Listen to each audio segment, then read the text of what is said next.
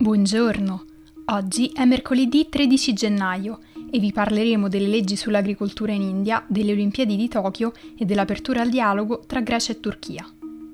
Questa è la nostra visione del mondo in quattro minuti. In India la Corte Suprema ha sospeso l'entrata in vigore delle tre leggi sulla liberalizzazione dell'agricoltura che nei mesi scorsi hanno scatenato le proteste dei contadini. Il governo di Narendra Modi sostiene che la riforma non danneggerebbe il settore, mentre gli agricoltori ritengono che minacci le concessioni e i sussidi che ricevono, mettendo a rischio il loro potere contrattuale ed esponendoli alla concorrenza delle grandi aziende. Le proteste contro la riforma sono iniziate mesi fa e hanno raggiunto il culmine il ventisei novembre, quando i manifestanti hanno marciato a Delhi e hanno deciso di vivere in rimorchi fermi su tre diverse strade che portano alla capitale, bloccando il traffico. Si sono registrati diversi suicidi fra gli agricoltori, mentre almeno quattro sono morti a causa del freddo e della mancanza di cibo. La maggior parte degli economisti concorda sul fatto che l'agricoltura indiana abbia un disperato bisogno di riforme strutturali, dal momento che il calo della produttività e la mancanza di modernizzazione ha ridotto i redditi e ostacolato la crescita per decenni.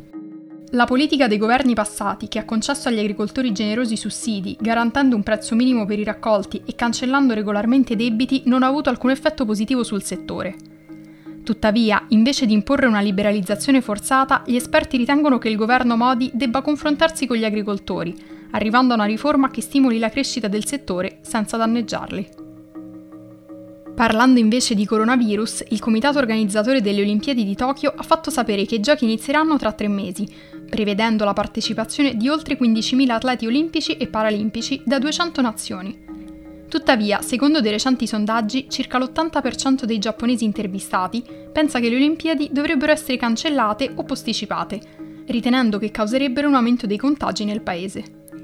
Finora il Giappone ha controllato il virus relativamente bene, ma negli ultimi mesi i casi sono aumentati improvvisamente, toccando il record di quasi quattromila decessi totali.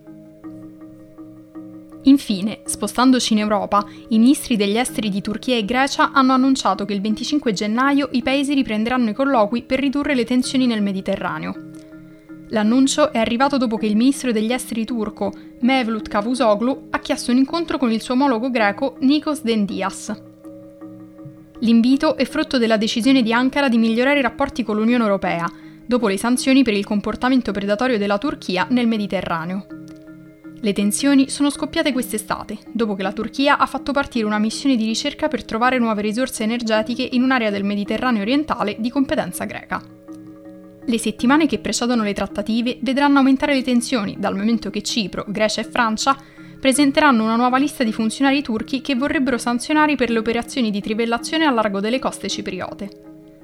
Nel frattempo, il governo greco ha presentato due disegni di legge che vogliono estendere le acque territoriali greche nel Mar Ionio fino a dodici miglia nautiche e sancire l'acquisto di diciotto caccia Rafale dalla Francia.